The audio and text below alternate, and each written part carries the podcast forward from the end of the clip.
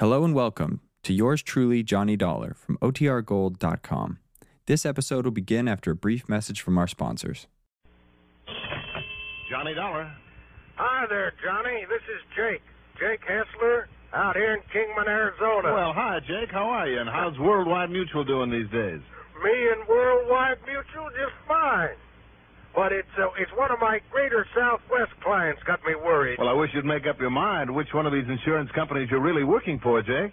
You want to know the truth, Johnny? Let's have it. Neither one of them, really.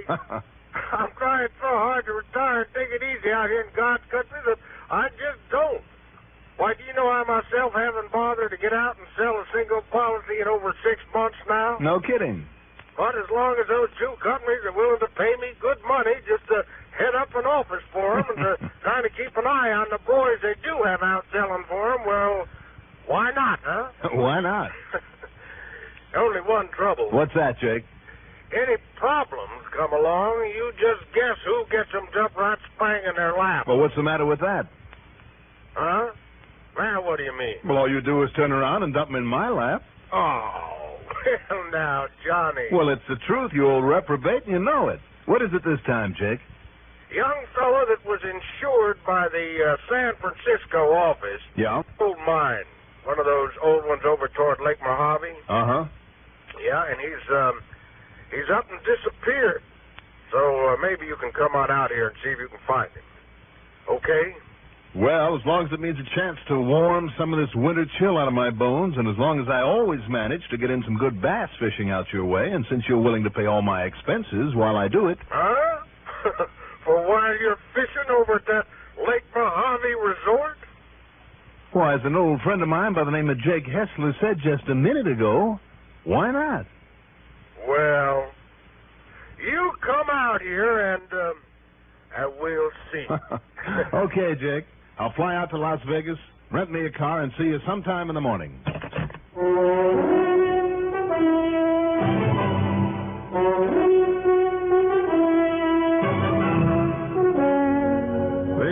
CBS Radio Network brings you Mandel Kramer in the exciting adventures of the man with the action packed expense account, America's fabulous freelance insurance investigator. Yours truly, Johnny Dollar.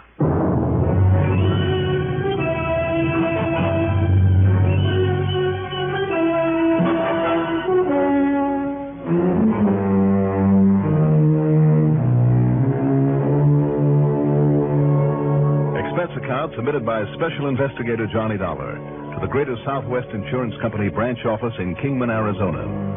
Following is an account of expenses incurred during my investigation of the Golden Dream matter.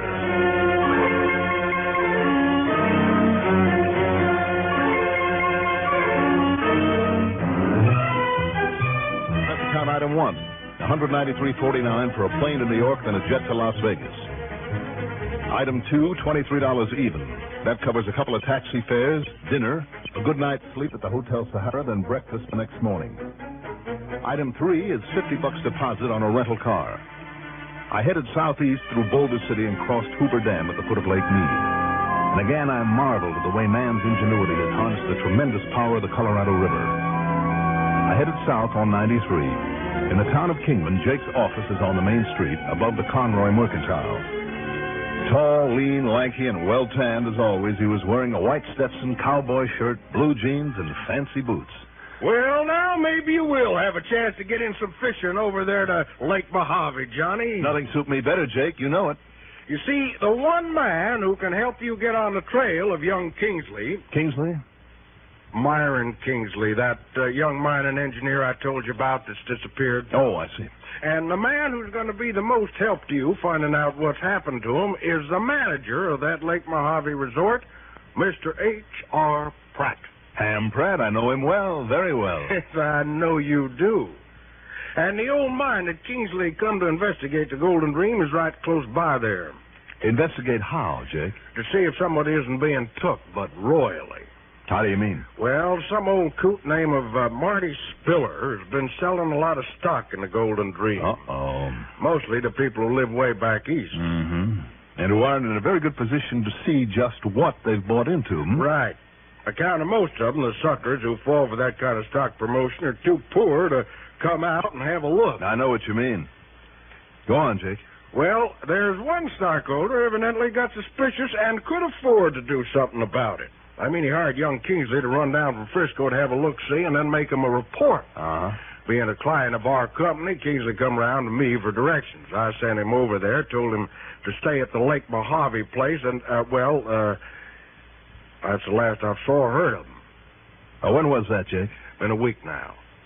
I see. But only three days since Ham Pratt phoned me that he hadn't showed up in his motel unit there. Mm-hmm. Okay, then. As long as Ham is the one who can put me on Kingsley's trail. And I told Ham you'd be over. Good.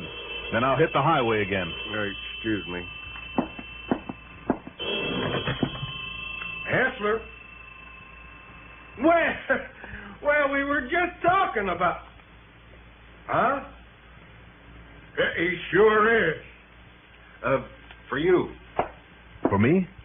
It's um, it's Ham Pratt. Oh. Here. Thanks. Ham, how are you? Oh, pretty good. Only pretty good. It uh, looks like maybe you made this trip for nothing, Johnny. What do you mean by that? We found young Kingsley, or rather, what's left of him, Oh? in the water at the bottom of a deep, old, abandoned mine shaft. Must have slipped and fallen in. I see. Haven't been able to get down to him yet, but well, I guess there's not much point in your coming over here now. Ham, Yes, Johnny. did you say an abandoned mine shaft? Yes. One that's just been sitting there accumulating water in the bottom of it for years. Then it's not one of those that he went to investigate. Well, no, not exactly. Well, maybe I had better take a look.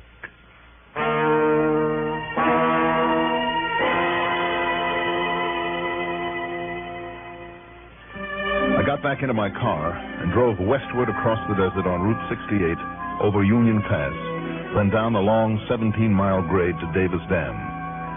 But instead of crossing it, I swung right for three miles to Lake Mojave Resort. As I got out in front of the office, Ham Pratt pulled up in his Jeep. Leave your bags right there in your car, Johnny. And come on, we'll use it. I am. Okay, whatever you say. Hey, how long you been packing a gun like that? Well, you know, Johnny, in case we run across some jackrabbits or a coyote or something. Now get aboard. Sure. Or something, did you say? All right. I'll be honest about it. Since I talked to you, I kind of got to thinking about it. Thinking about what, Ham? Oh, about possibilities. Like maybe in case young Kingsley didn't just fall into that old mine shaft. I know what you mean. After all, if Kingsley was a mining engineer, And he was, Johnny. and I mean a practical one, not just a student, He's a good one. He knew his business. well, then he should have known enough to take care of himself and watch his step. Right. In other words, well, do you have any ideas, Ham? Plenty. Like maybe the owner of the Golden Dream, who didn't want it shown up that he was selling stock in a worthless mine? His name is Marty Spiller. He's the sort of character we don't like around here. How do you mean? Hang on now. Not much daylight left, so he'll take a shortcut onto this side road. Okay. Oh, oh, hey, you call this a road? It's an old wagon trail they used to haul stuff in and out with a mule team. Don't worry. This Jeep will make it okay. I hope so. Uh, you were going to tell me about this Marty Spiller. Yeah, but better wait now till we get to the Golden Dream.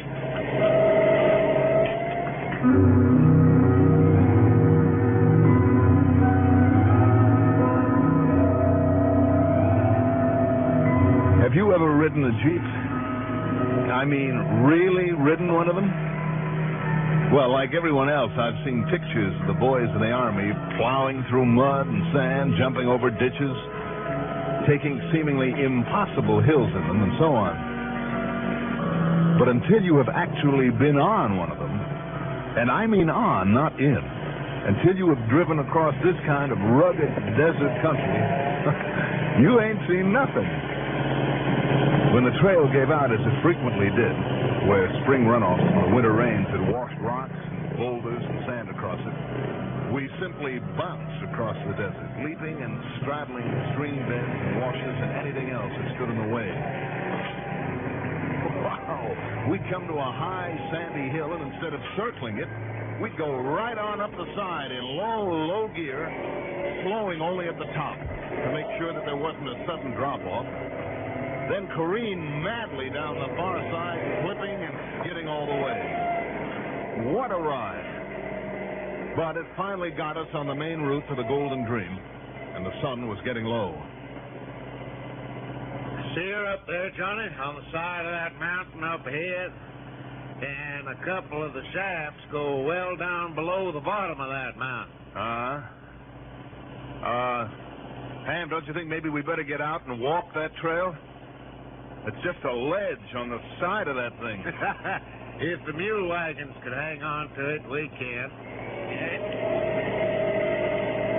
But now about Marty Spiller. yeah, tell me about him. They stopped working the Golden Dream when the vein ran out in the late 30s. Then, along about four years ago, Spiller came along. And he's done only enough each year to keep his rights. Well, just what has he done? Johnny, all he's done is grind up and rewash the tailings. You know, the refuse material left over from the original washing or concentration or treatment of the ground up ore. I guess that's the stuff that I've seen piled up outside all these mine tunnels that we've passed along the way, huh? Yeah, just worthless rock, from which the valuable metals, the gold mostly, has been taken out. I see. Anyhow, by rewashing that stuff now and then, he's been able to back his claim that he's got a working mine. Well, tell me, Ham, has he ever got any worthwhile amount of gold out of those tailings? No, sir. But that hasn't kept him from selling a new issue of stock now and then. Oh, boy, what a racket. Yes, sir. No wonder he'd want to get rid of anybody who'd know and be willing to testify that his mine is worthless. Like young Kingsley. But until we can get his body up and prove, I mean prove that... Ah, now, now, wait, here we are. Oh, boy. My aching back. Uh, now then, let's see. Wait a minute, Ham. Isn't that the Golden Dream still up ahead there? Main shaft and tunnels, yes. Grab one of those coils of rope and that big flashlight, will you? See a half mile away with that thing. Huh? Besides, it's getting dark. Okay. But the hole in this mound over here to the right, yeah, you, you see it with the timber rigging over it? Yeah? Now, come on now. We'll look over the edge. With that powerful flashlight, you'll be able to see the body down there for yourself. All right. Uh, listen, Ham. Yeah? Where is Spiller? Where's he been all this time? Pretty good alibi, I'm afraid. Day after Kingsley got here, started poking around, Spiller apparently left. Apparently, you say. Yeah. Said he had to go over somewhere in California. Hadn't been seen around here since. Now, hang on to one of these timbers lean over the edge of this hole and look down.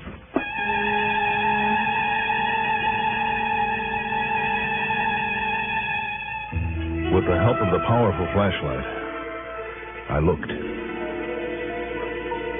About a hundred feet straight down in that jagged sided hole, floating in the water that filled the bottom of the shaft, was the body. Ham was absolutely certain it was Kingsley. So, job number one was to bring it up.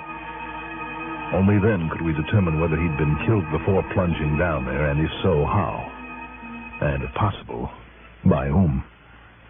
So if you'll lower me down there, Johnny, on one of these ropes, you can feed it around one of these timbers for a break so it's let me down easy. just, uh, just hold everything for a second, Ham. Huh? Look, you're the one with the big muscles, so, um, I'm the one who's going down that shaft. Well, now, listen. No, no, you I'd a lot sooner trust you to lower me properly than I'd trust myself to hold that heavy carcass of yours. also, it'll give you the job of hauling up the body and, and then me. there you say, Johnny. Only it'll serve you right if I make you climb back up.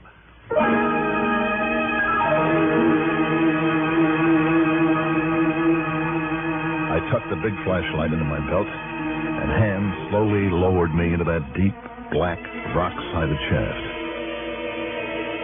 Hanging there on that rope, touching the sides only where there were juttings or ledges, was pretty exciting. I was glad the rope was a long one and that Ham was on the other end. Along the way, there were several small tunnels leading away from the shaft.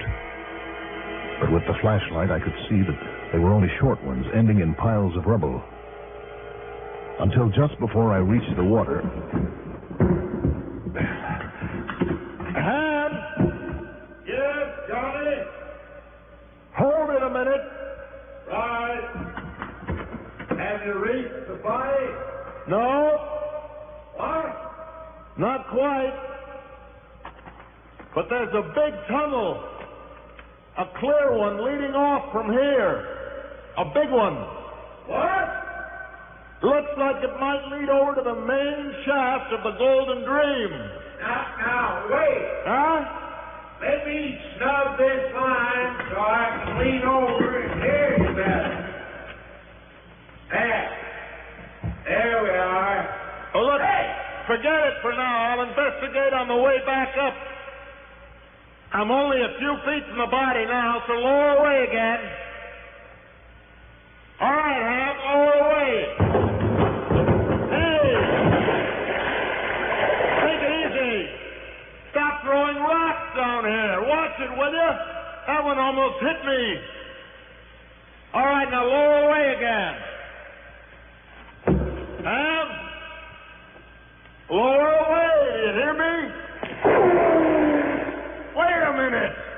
What goes up there? Who's pulling off those shots?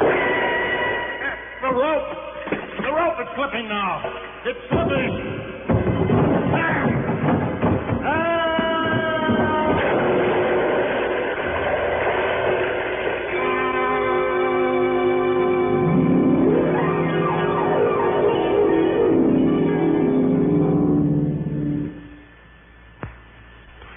No painless way has yet been discovered to extract money from your paycheck. Probably the nearest thing to it goes by the name of the payroll savings plan. Oh, you might notice a shrinkage in your check the first few paydays, but then something happens. You no longer expect to have that extra cash in hand. In effect, you forget all about it, except for those pleasant reminders that come your way periodically in the form of United States savings bonds. The payroll savings plan, the automatic, sure route to a secure future.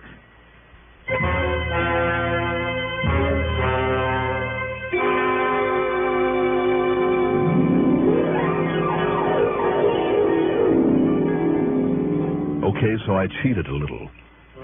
When the rope that had been holding me suddenly slackened, it wasn't I that splashed into the water at the bottom of that mine shaft. Nope.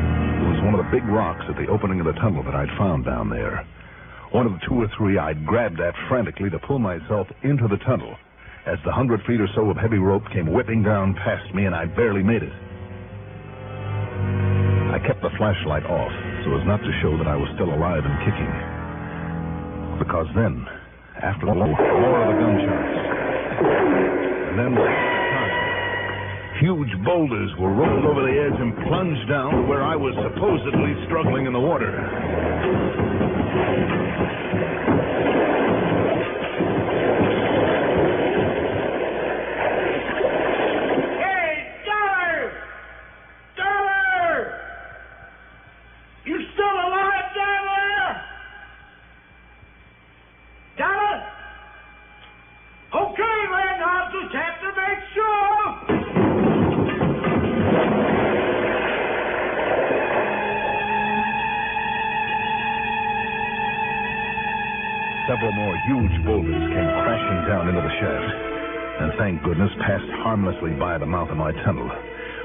Stick around to count them.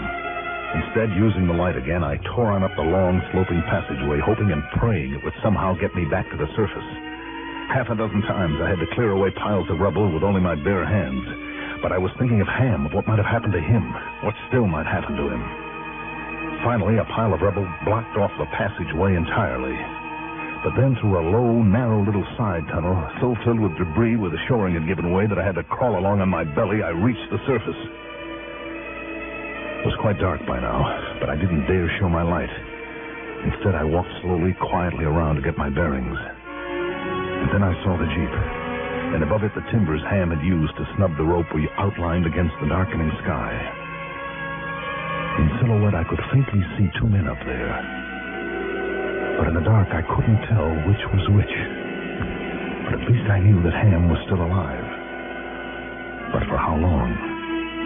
Because one of them was carefully tying the other one down to a 10 by 10 that lay only a few feet from the edge of the shaft. Had Spiller gone mad? Was he going to shove that timber with its human cargo into that shaft? No Indian ever crawled along over the floor of the desert any more softly than I did. And I cursed the fact that I hadn't a gun, that I'd left it with Ham to cut down my weight. A couple of times a jackrabbit jumped out from under my feet, and I hunched over and froze, hoping the man I was stalking would look around. Or if he did, that he'd mistake me for one of the many boulders scattered about, or a clump of sage. But then I came to a clear space, nearly 20 feet of it, that I had to cross to reach him. To reach him before he could shove that timber into the pit. It was so dark now, I could only see him as a blurred shadow. But all he needed was to hear me. Whichever one had the gun. I stopped, took a deep breath, then rose up to make the dash across the open space. It's okay, Johnny. What? Just take it easy. Ham. So that tunnel you found down there did bring you up and out, huh?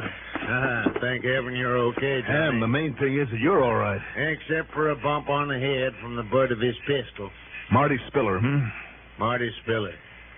Sneaked up behind me when I was letting you down there and really laid one on to me. When I came to, I saw him throwing rocks down there at you, so, well, I figured I'd better get up and stop him. I was tying him up just now, then fastening the line so I could work my way down and help you to get back up. Ham, whatever gave you the idea that I was still alive? Johnny, if a lousy punk like Spiller could kill off a man like you, well, this I gotta see.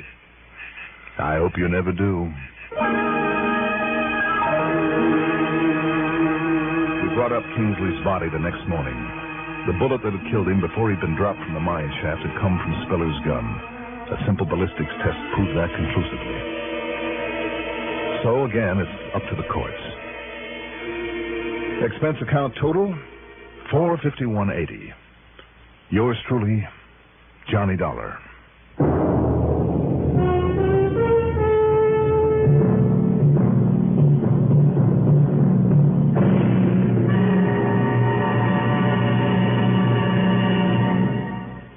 Now, here's our star to tell you about next week's story.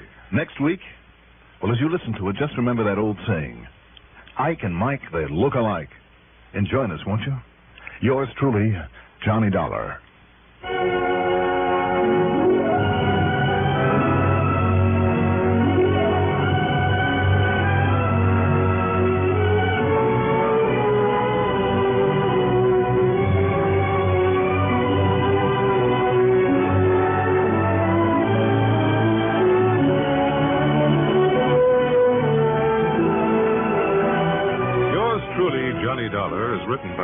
Johnstone, produced and directed by Bruno Zirato Jr., music supervision by Ethel Huber. Johnny Dollar is played by Mandel Kramer. Also featured in our cast were Cliff Carpenter, Bob Dryden, and Sam Raskyn. Be sure to join us next week, same time, same station, for another exciting story of yours truly, Johnny Dollar. This is Warren Sweeney speaking.